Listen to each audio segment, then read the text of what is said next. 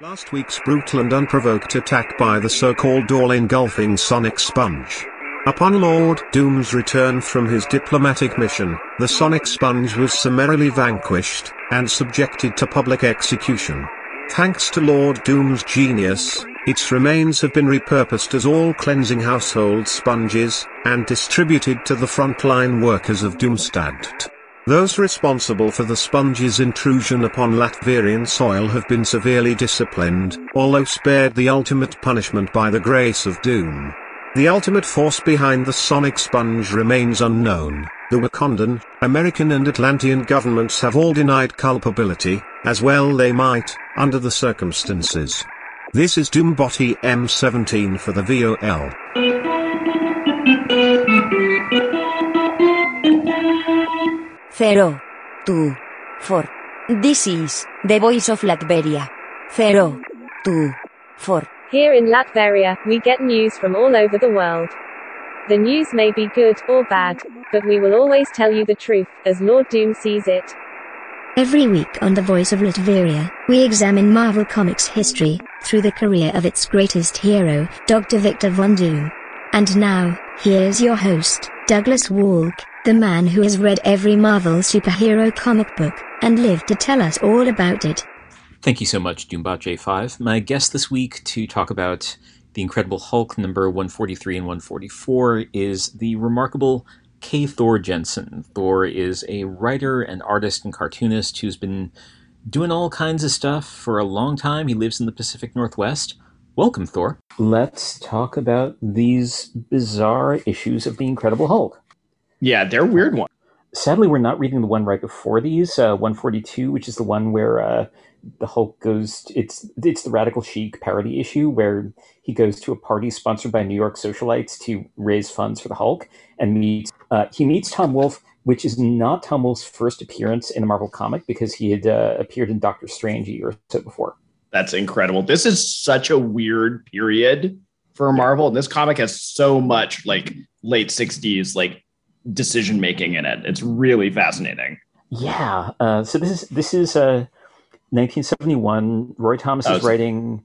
Dick Ayers is drawing. John Severin is inking, and Dick Ayers was an inker before he was a penciler. Really, like he kind of came up like being Jack Kirby's inker and drawing a few monster comics and westerns on his own. And this is where he's kind of trying to make the shift to drawing superhero comics. And you can see a lot of stuff about pacing that he picked up from Kirby, and then some stuff from pacing that he did not figure out from Kirby. Yeah, his it's his art is really interesting in that there's a grandeur in Kirby, especially when you talk about Doctor Doom. There's like a certain portrayal of Doctor Doom where he's imposing, he has presence. And the thing that Ayers just doesn't get that about the character at all in these issues. That's one of the things that's fascinating to me is that he never feels terribly potent or threatening yeah. in any of the drawings. He's just like a, a goof in like an armored suit.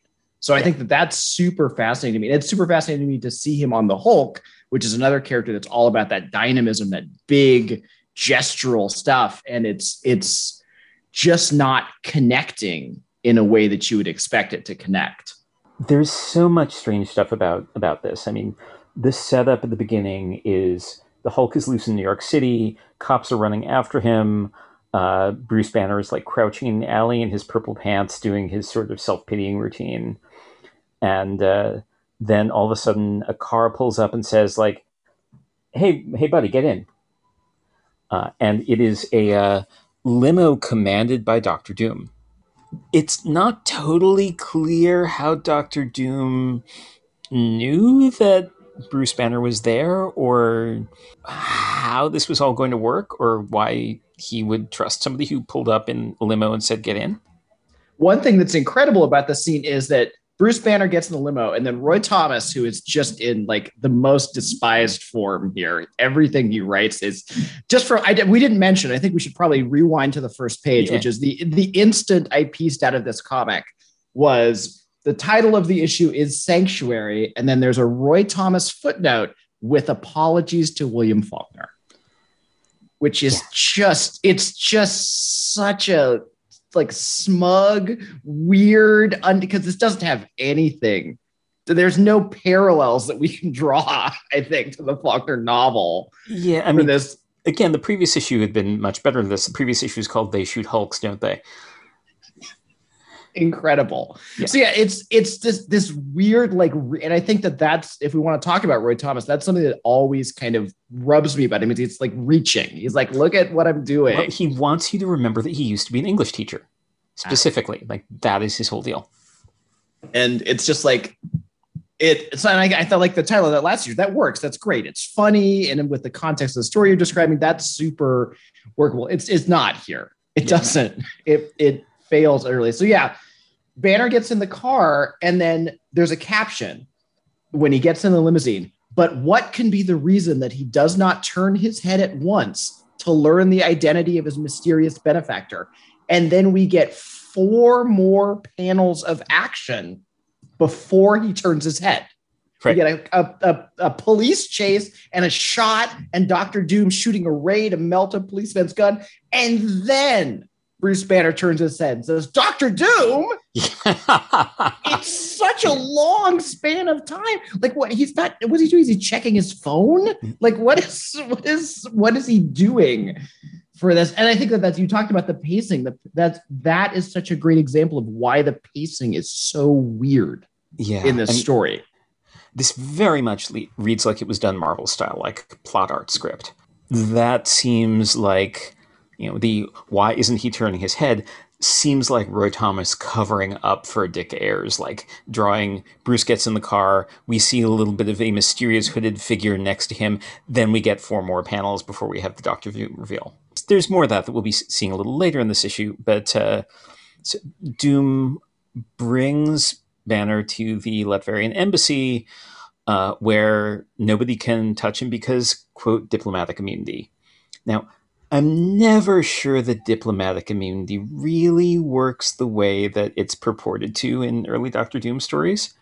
Uh, Yeah, it's it's always like a catch-all, like, oh, I can just do whatever, and he's, you know, he's Yeah. crime is free. right.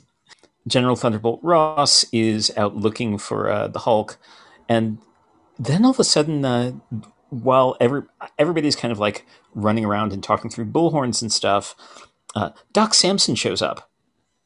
In an incredible moment. It's like, and like Betty Ross is like, Dad, look, Len's come to help us. She's referring to him by Len, Yeah. which is not a common name for Leonard. Yeah, Doc Samson at this juncture is such a weird character of his time because he's this he's the psycholo- he's a is he a psychologist or psychiatrist? Can he prescribe medication or I haven't seen him. He, he's he's really a talk therapist. Right. So he's and he shows up and he's has like a Prince Valiant page boy haircut with a single curl in the front. It's this Yeah. bizarre thing. And it's such a strange thing where he's like, my power was getting greater because when my hair got longer, so I gave myself a haircut. Which is so it's again, I think this is also maybe Dick Ayers drew him with short like hair because I don't know if this aspect of his character has ever come up since. Is this you would know more than I? I, Is this I'm, something? I'm pretty sure it has not. it's um, so weird. Yeah. And then he pulls out a light post to be like, "Oh, I still, I'm still strong though. It's and bends it cool." in half. Yeah. Bends It's happy. It's like, and then they make him go home. Right. Uh, so Doom brings out the Hulk, and the Hulk starts causing trouble, and then the army blows the Hulk up. This is this part is incredible to me because I can't imagine even the most gullible eight year old in 1971 falling for this. Yeah, no. We Uh, get because we get like how many pages? Like three pages of the Hulk supporting cast. Being like, well, Hulk's dead. You know, guess I have to go on with my life now. Yeah. And they all have their emotional reactions to it, but it's so rushed and weird.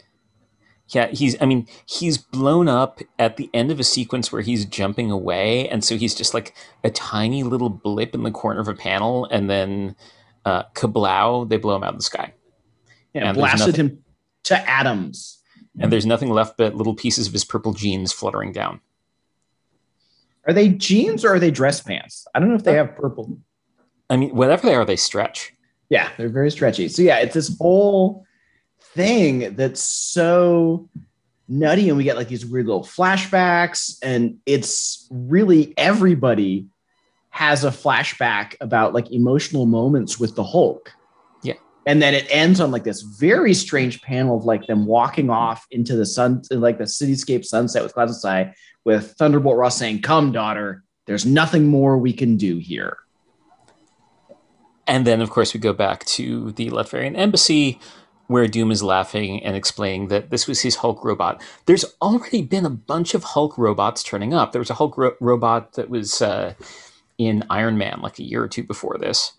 Uh, that I think was actually made by the Mandarin. But you know, there's there's a lot of Hulk bots, um, and so of course this was a Hulk bot because whenever Doom turns up, there are robots. That is Yeah. the that is the rule. Um, so he explains to Banner that he distracted them by sending the Hulk bot to go get destroyed. Uh, Banner gets mad at this and tries to Hulk out, but Doom gasses him with like special gas that comes Mhm. from his gloves. And I Glove think he- gas. He's done that before, multiple times. I think I've seen the gas gimmick. Uh, there's lots of stuff that comes from his gloves. Like he keeps a lot of stuff in there. I, yeah, I'll, I'll, I'll buy that he's done it before. And he's not using his boulder gun this time. But that's, that's a shame. The, the boulder gun is great. It's the gun that turns molecules into. I've seen the boulder gun. It's pretty. The, what's great about the boulder gun is that the boulder gun is actually one of his weapons, one of his special attacks in all of the Marvel versus Capcom video games. He has, he calls it molecular shield, like boulders spin up out of nowhere and spin around him and go flying. It's great that the boulder gun is that much of a canon doom weapon. I mean, nobody else has ever had a boulder gun. It is specifically his thing. Yeah, he has a lot of just incredible, you know, single use concepts. Yes. So yeah, so one thing I wanted to point out, and I think that this is definitely a Dick Ayers, John Severin thing, is Doom's mouth Yes. in a lot of these drawings is so, and I think that's such a great example of other artists trying to translate a Kirby concept that is just an abstract. It's an abstract shape. Yeah. Like what is inside of Doom's mouth is not a representation of a specific piece of machinery that has a function. Yeah. It's a really cool looking abstract shape that works in the context. And then when other people draw it, especially Severin, who's like detailing every bolt on the face and all that, it just is this weird, undistinguished, like it doesn't communicate anything. Right. Uh, he's he's trying to have an open mouth in one panel, and it, the, no, it's a mask. It doesn't have a mouth that opens. It's not. It doesn't have a hinged jaw. Yeah, it's very hard because I think that to draw Doctor Doom for in a lot of ways, cartoonists of this generation have to kind of unlearn expressiveness. Like Right. the expression of Doctor Doom comes in his framing, in his positioning, in his, you know, how you present him in a panel. And Ayers just isn't up to that. Like He, he, he can have some body language. He can't have a facial expression.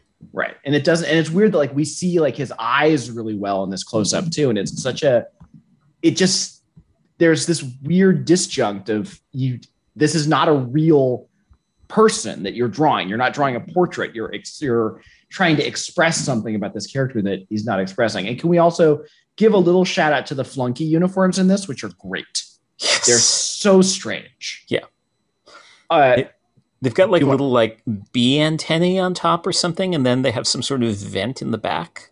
And the B antennae are very short. They're just Yes. bulbs on like Yeah. maybe if we want to say maybe like an inch of antenna. They're very, very small. It, it's yeah, and I I don't think we've seen these before or since, but they're they're they're sharp. They're they're uniforms. Um, I think they're they're kind of similar to the ones that his lackeys had in Supervillain Team Up. ah, I yes, think I okay. remember seeing. I think that that's kind of the, and I think this seems. When was that published? Is that around this It was a little bit later. That's a that's a couple years after this. That's like Okay. seventy four to seventy six. So. All right, so it, it seems you know familiar looking, and then they fly back to Latveria. And one thing that I found interesting is that the colors of the Latverian flag change throughout this issue. Huh. So in some Yeah. panels, it's a, I think it's a bird. Is that the symbol of the Latvian flag? I don't know that much about it. I'm not Mm, I familiar mean, with it. The, the the Latvian flag changes a lot from time to time. It's I believe it is currently a green and black thing with a little bit of red, which is actually uh, the logo for this very show. If you look at it on podcast service, you'll see Latverian flag there. Um, this, I think that's just like the Latvian embassy flag or something. It's not clear. That's I didn't know that embassies had their own flags. But yeah, so some places it's like this black bird silhouette on a red background. Other places it's red on black. Yeah. Without much. I mean, they could have two. They could alternate. That would be you know a little zingy.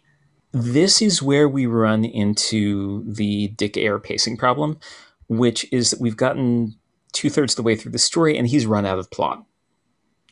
Uh, so the last few pages of this, you know, Doom gasses Banner, and then Doom stands over Banner's fallen body and rants and gives some directions to his lackeys, and then they fly off to Latveria, and we get like, you know, far away shot of uh, the the plane jetting through the atmosphere. We get a close up of Doom, and then we get like another cutaway of uh, the plane, and then we see Doom and Banner inside the plane. Then we get this kind of four panel sequence that's very much like you know some of Kirby's old triptychs of Banner slowly opening his eyes and then closing them again. Then we get another triptych. Uh, this one's a horizontal triptych of three panels of the plane touching down in Latveria. And then there's a page of you know, like, okay, the plane is touched down, the crowds are cheering, Banner is being dragged to the castle. And then we get a full page of Doom just kind of ranting in his lab. And then there's a thing that Kirby did a lot in the early Fantastic Fours, which is a three panel sequence of what a character imagines might happen of some possibility for the future. This is a thing he does over and over in the early FF, and this is a thing that Ayers seems to have picked up from him. Um, Doom is thinking about using the Hulk to attack his enemies. And finally, we get a last page of sort of superimposed giant Doom face on picture of you know threatening looking Hulk who's going around uh, smashing all of Latveria's neighbors and so forth. These is like six or seven pages that could have been accomplished in one.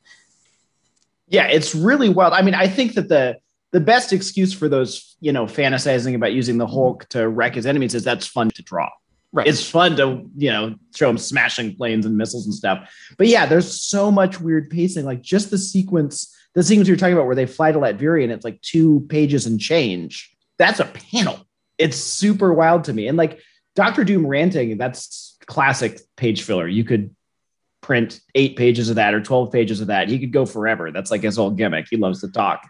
So I think it's it's it's you're right. He ran out of plot. Like he needed, he got to the ending too fast. Like, and it's strange because there's so much stuff that's done so quickly earlier. Like the part where they the whole, you know, he smashes a tank and they jumps away and they blow him up. That's like a page and a half. Yeah.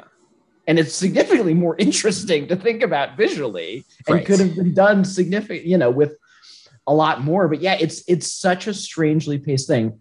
And then, you know, ending on a splash page, which is it's a pretty rough splash page. Like I'm not sure about the timing on this, but it really is kind of slipshod. I'm not sold on the Dick Ayers Hulk a lot. His Yeah. it's it's also the way he's moving his hands on the splash page is very strange.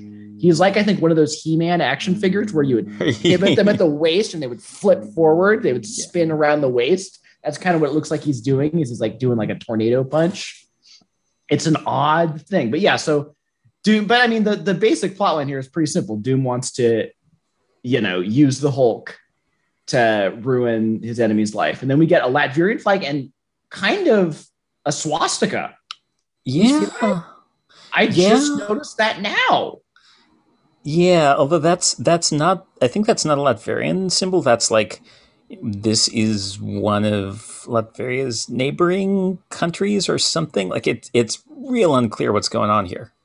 I, it's yeah, that's a super fascinating thing, and I just noticed that, and I'm a little freaked out by it because I think the geographical location of Latveria is a super mystery, and I think it's interesting that Doom actually says that it's too small to be on the maps. of many nationed Europes in this comic. So who knows who this mystery neighbor, you know, this sort of partially it's like a swastika, but there's like breaks in the line. Yeah. So it's not a full, it's such a and then there's some kind of what looks like a two-headed, a stylized two-headed eagle next to it. And then there's what looks like an imperial Japanese flag possibly underneath it. yeah, that's It's that's- very strange. It's Very very, odd, yeah. strange visual storytelling because those are, you know, those were drawn on purpose. right. He was trying to express something, but But it's what? but what? Yes. Who are they, who are these neighbors? Who are these?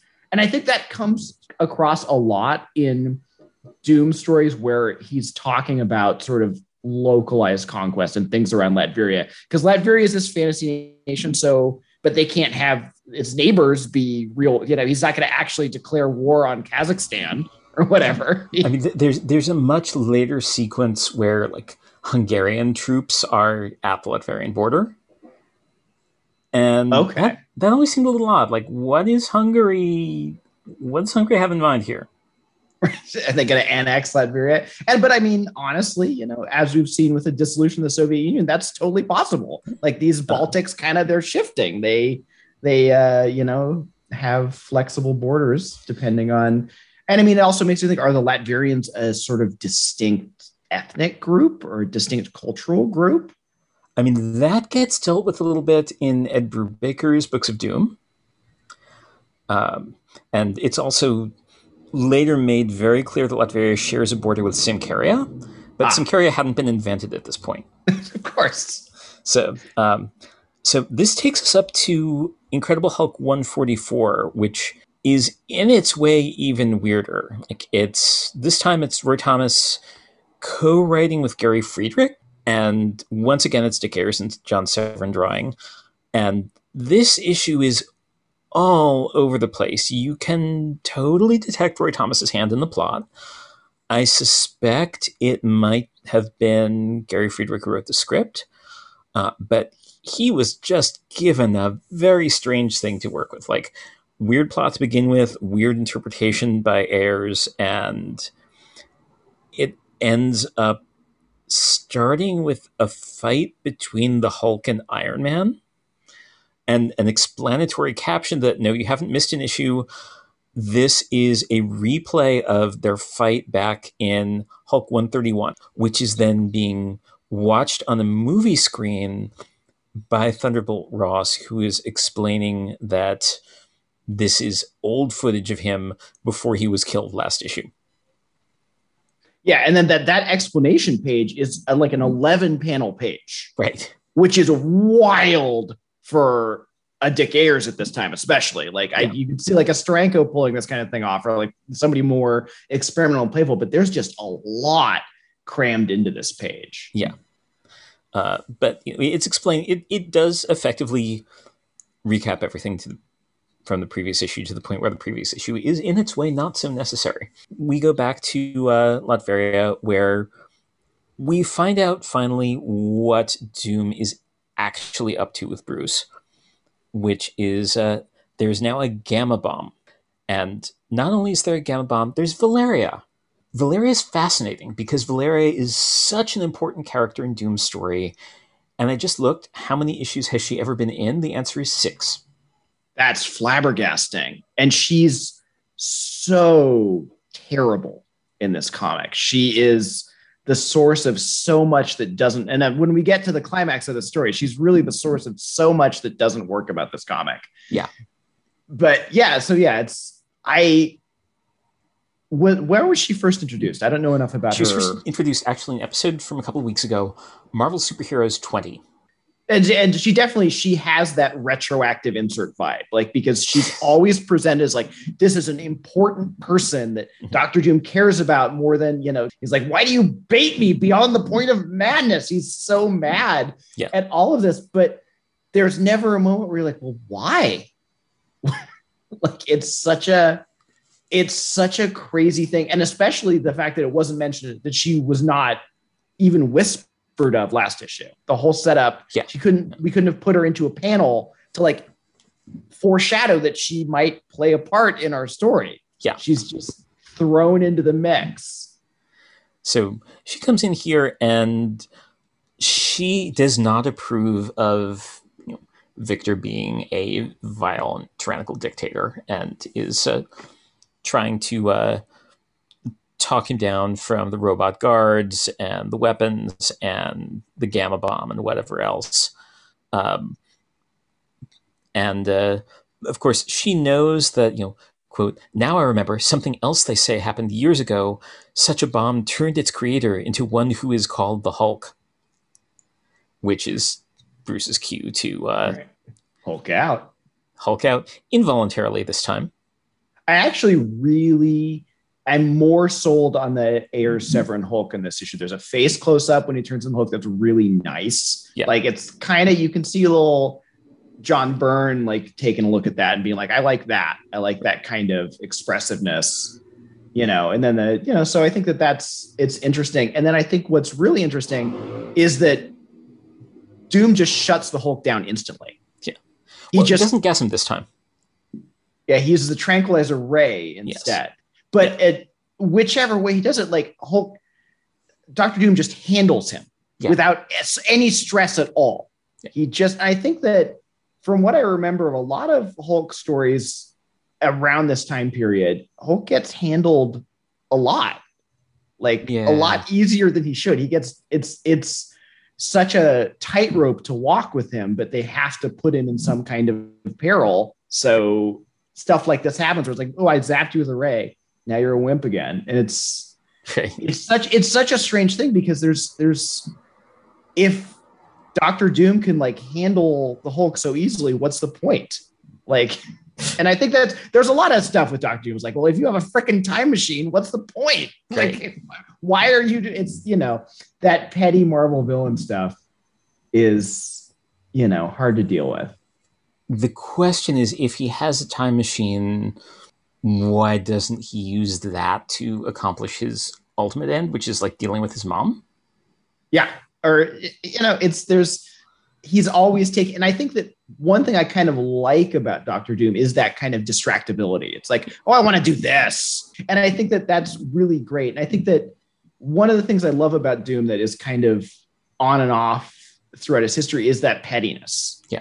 Like that. And you know that, like, if he was a real person without all the face masks and Latveria, he would be the person that you would be at a party with, and one of the major, like, sort of B conversation plots of the party would be who invited that guy?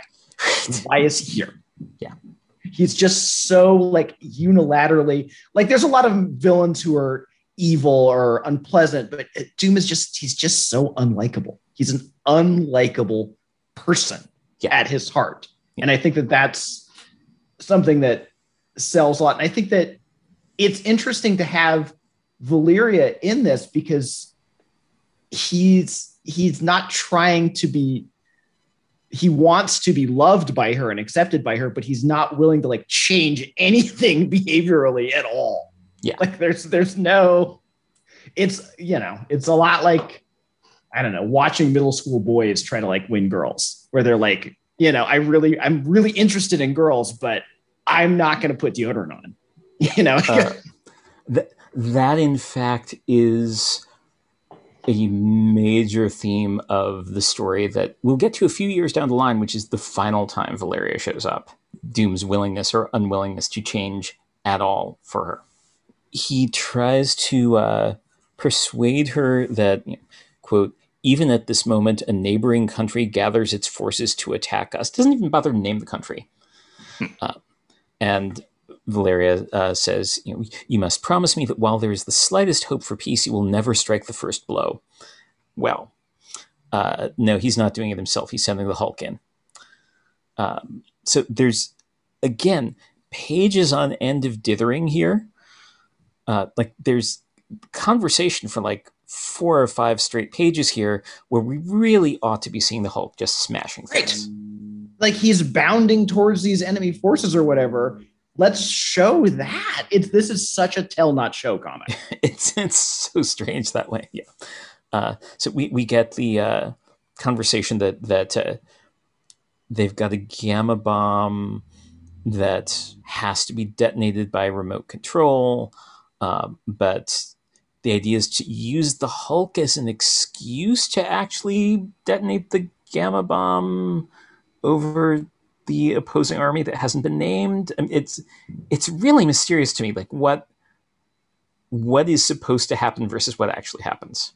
Yeah, it's very much like a it's it's the prestige. It's like, well, actually, you thought you know the Hulk stole the bomb, and then how could there's so much like how could Doom know which direction he was to go? Like how didn't he? Where there's so much up to chance in this bizarre plot, Yeah. and that he's only doing it because Valeria doesn't want him to just drop a bomb on these enemy forces.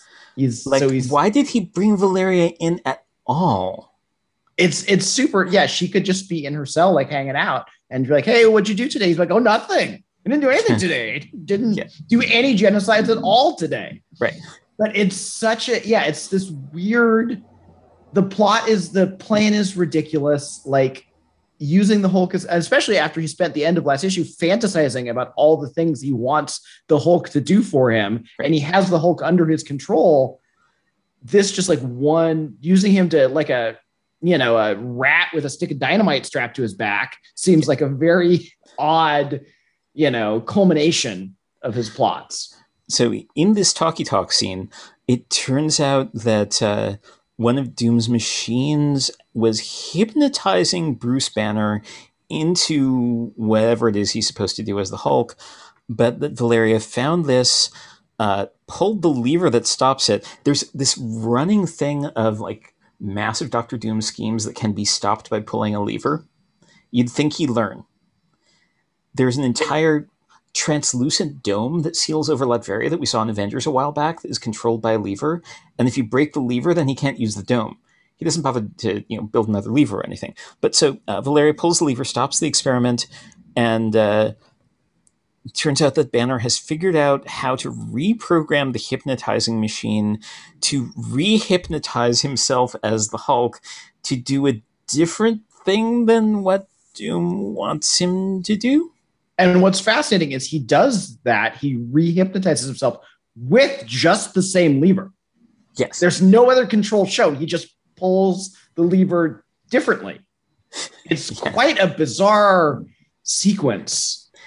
that is what genius level intelligence can do, I guess. And then yeah, and so yeah, so we get Valeria's like, well, you thought this. He, we get the prestige basically. We get the turnover of the trick. Mhm. Like you thought it was this, but it was actually this. right. And it turns out that uh, Valeria has betrayed Doom so that uh, he won't destroy whatever the neighboring country that nobody's willing to name is. of course, Doom's response to this is, "But why? But why though? Why would you do this to me? What have I done that would make you do this to me?" And she explains, "You know, I didn't want the world. I only wanted you." He responds, "I have spent my last sleepless night filled longing for you." There's a uh, preposition missing there. From now on, I will seek to please only myself. It's kind of wild that that panel hasn't shown up, uh, you know, in the Tumblr memes because that's quite a quite a doomism. Yeah, it sure is. Um, so uh, she's she's hauled away, but uh, the Hulk bursts in and is, says, "Do not worry, woman. The Hulk is here." And I so one of the things I wanted to say is that I think for people of my generation, uh, our major exposure to John Severin wasn't his Western comics or his war comics. It was Cracked magazine. Yeah. Because he was like a, a standby. And so this, like the Hulk is like through this wall and he's got this big, giant, foreshortened foot, Yeah. like kicking down the wall. And it's just a goofy looking, like there's just that Severin vibe where everything is kind of a little cross eyed, tongues out a little bit. And there's some of these drawings, they're funny. Like that could be in an issue of Cracked. It looks like you know it's got that like not just the way and as i think ayers the framing of it especially is hulk's like right in the middle of the panel. It's very it's not dynamic really at all but it's goofy. And i think that that's there's like that vibe for a lot of this is it's is it's kind of like Severin's there's something just innately silly about the way it looks. His sister Marie Severin had been a Hulk artist a few years earlier, Mhm. And was doing much more dynamic stuff than this. Really, like this is where uh, Doom suddenly develops one of Sue Richards' powers. Uh, he suddenly has like an invisible force field. The Hulk bursts out of the castle, just smashes through the walls.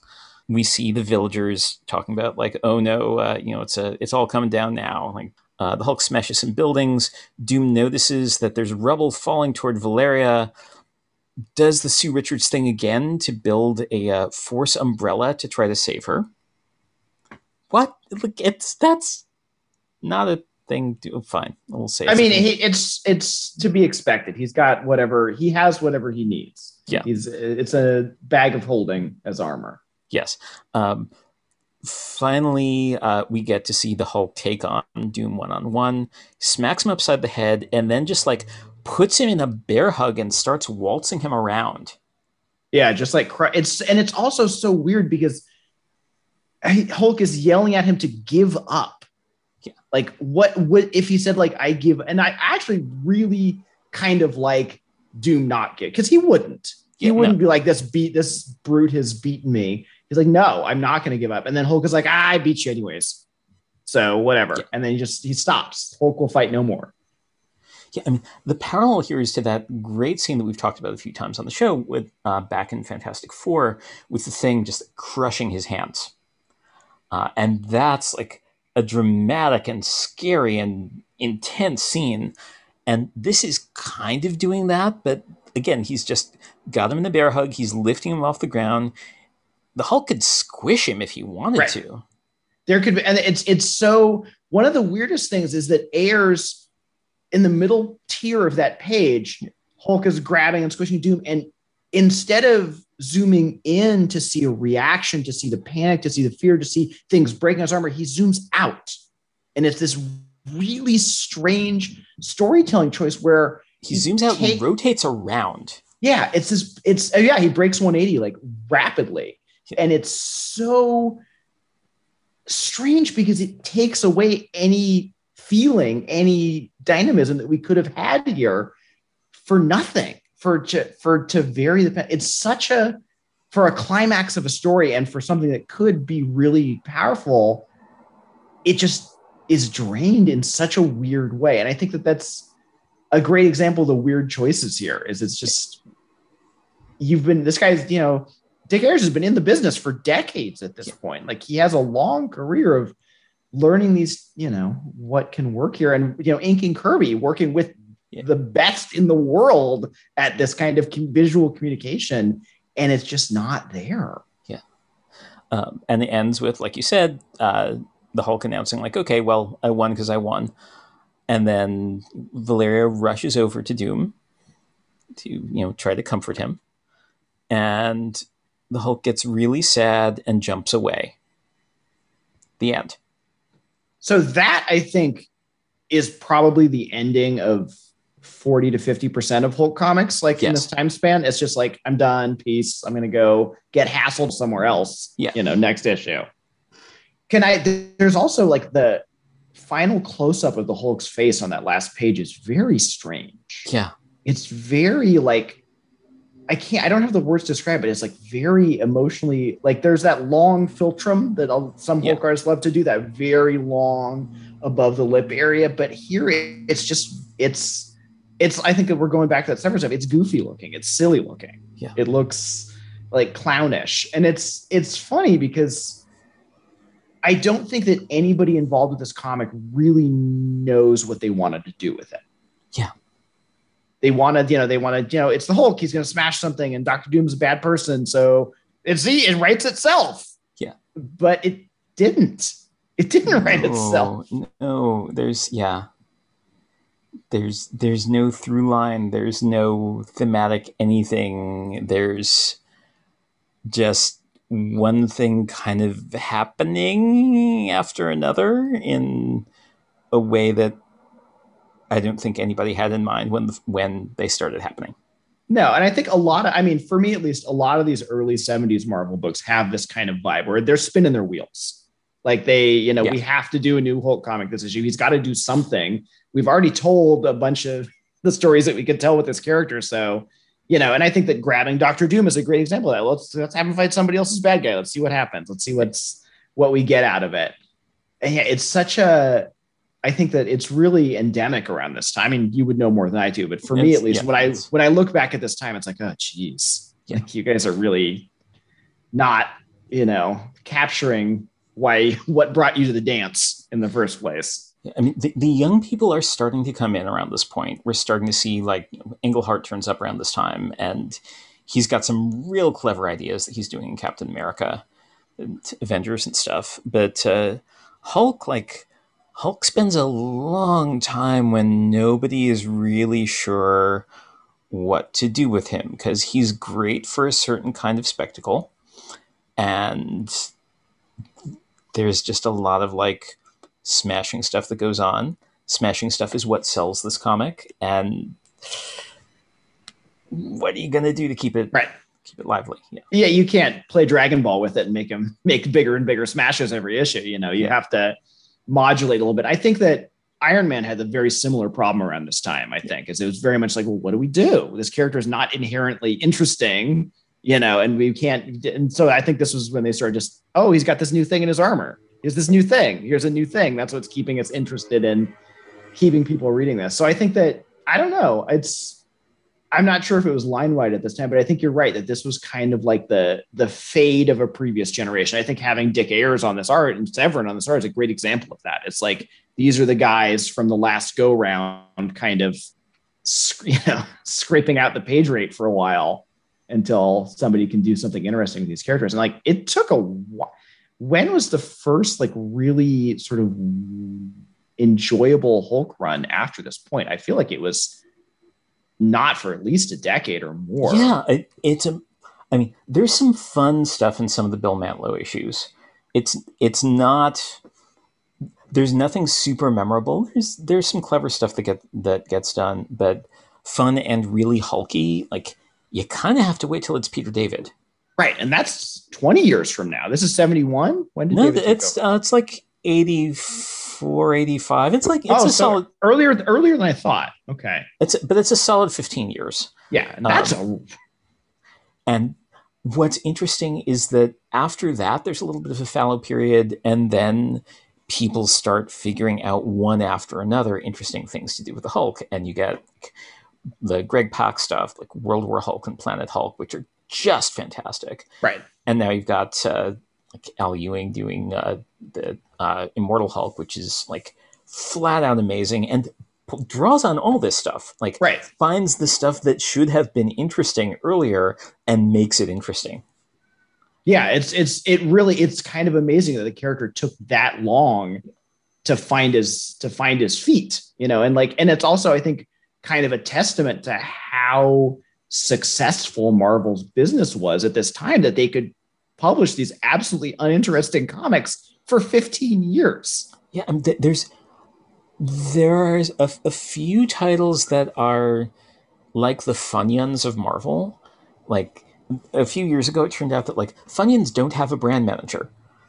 Like they just sell a certain amount and they pay their bills and they they keep going. Um, Daredevil was like that for a really, really, really long time. Like there's there are people who can find stuff to like in the first 15 years of Daredevil, but really, like before Frank Miller, there's not a lot to write home about for more than an issue or two at a time.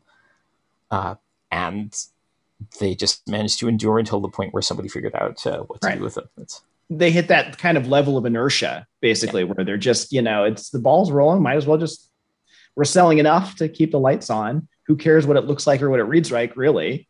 You know, let's give some. And yeah, I think that that's Daredevil's a great example because, yeah, I don't, I have literally zero memory of anything that happens in Dare. I mean, yeah, you know, uh, And the- Two Gun Kid, actually, like Two Gun Kid and Rawhide Kid were running until the late 70s.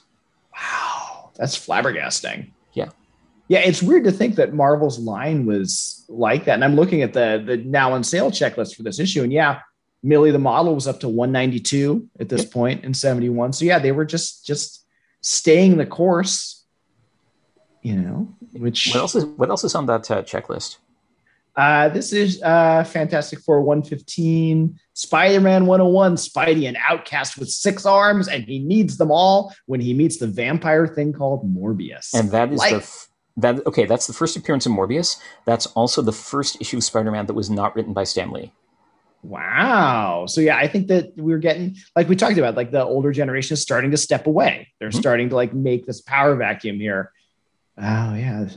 We just went and saw Black Widow last week, and the Morbius trailer befuddled my wife so much. She could not figure out what that movie was or Huh. who it was for or what. Because I mean, she she is not like a she see watches the movies and like enjoys them for what they are, but like she was like, "Is this a spider? Wait, wait, this is a Spider-Man guy, but where's Spider-Man? Where's what is what is what is he doing?"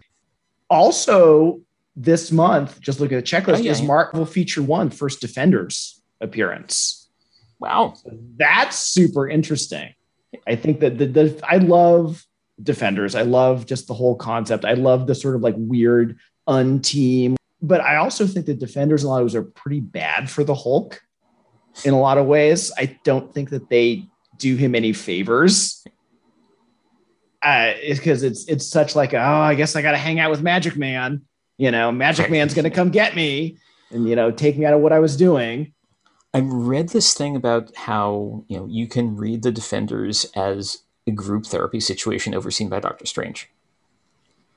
I can definitely see, and I, I think that the better uh, lineups, the defenders are like that, where it's like, These are people who have nothing to do with each other, and just like they hang out together because they've got nobody else.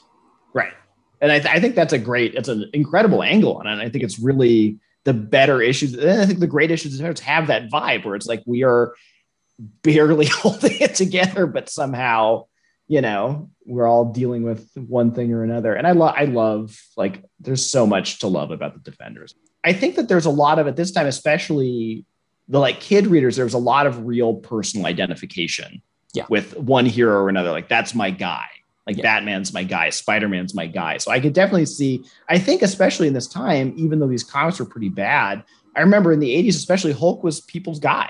Yeah. You know, he was he was the character that they liked. He was the, you know, he was the character for kids who got really mad. You know, I think that there's there's something that is so resonant, no matter how unsatisfying his current portrayal is. There's something so resonant about this archetype Yeah. that you know he's always going to be in there for someone. So I can see, you know, somebody grabbing that with defenders too. Oh, one thing that I didn't mention that Yes. as I was looking into this is that there's a three volume Dick Ayers autobiographical memoir comic. Huh. And I can't find copies anywhere. It was published by uh, what's this publisher? Uh, published by a publisher I've never heard of, Mecca Comics, Hmm. No idea. in 2005. So pretty late in his life. Yeah, there's three volumes apparently. wow. He died in 2004, so it may be published posthumously. Huh. Yeah, so three volumes. Volume one is 1924 to 1951 exclamation mark. Volume two, 1951 to 1986 exclamation mark. And volume three, 1986 to the present. Wow. And I, I would love to see these. Like this is I'd be very fascinating to me. too. I've never heard of like an artist of that generation doing an autobiographical work that like 120 pages is what it looks like. Wow. So that's a significant, you know, chunk of work that I would love to see. So yeah, if you if anybody out there has a copy of that, please do drop us a line at faithful retainer boris at voiceoflatveria.com and i think uh, thor and i both really want to see that. K thor jensen thank you so much for joining us. Next week career diplomat margaret pride will be coming onto the show to talk about astonishing tales number six and seven and reveal the truth about diplomatic immunity the Voice of Latveria podcast is made possible by the patronage of listeners like you. If you support us through patreon.com slash Douglas Wolk, you'll get access to our private book club and discussion board for Marvel Nerds, the 616 Society. You can find out more about this podcast on our website, voiceoflatveria.com, and follow us on Twitter. This is Douglas Wolk for the VOL. Douglas Wolk appears by special arrangement with Universe 1218. His book, All of the Marvels, is a guided tour of 60 years and half a million pages of the Marvel comic story. All of the Marvels will be published by Penguin Press this October. Lord Doom commands you to order it.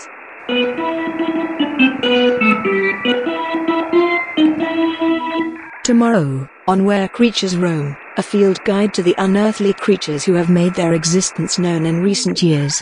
Even if you can't tell the difference between the creature from Krogar and the creature from nowhere. Excuse me. That's Scruto, the creature from nowhere. In any case, we'll teach you the telltale signs, should any of these extraterrestrial or supernatural monsters return to menace us all. Before you know it, you'll be able to spot the creature from Krangro, the creature from Cosmos, the creature from the Black Bog, the creature from Planet X, and even the thing from the Hidden Swamp, who is not, strictly speaking, a creature. That's where creatures roam, tomorrow on the VOL. This concludes our broadcast day. May Doom's terrifying face inspire you to devotedly implement his policies until you die.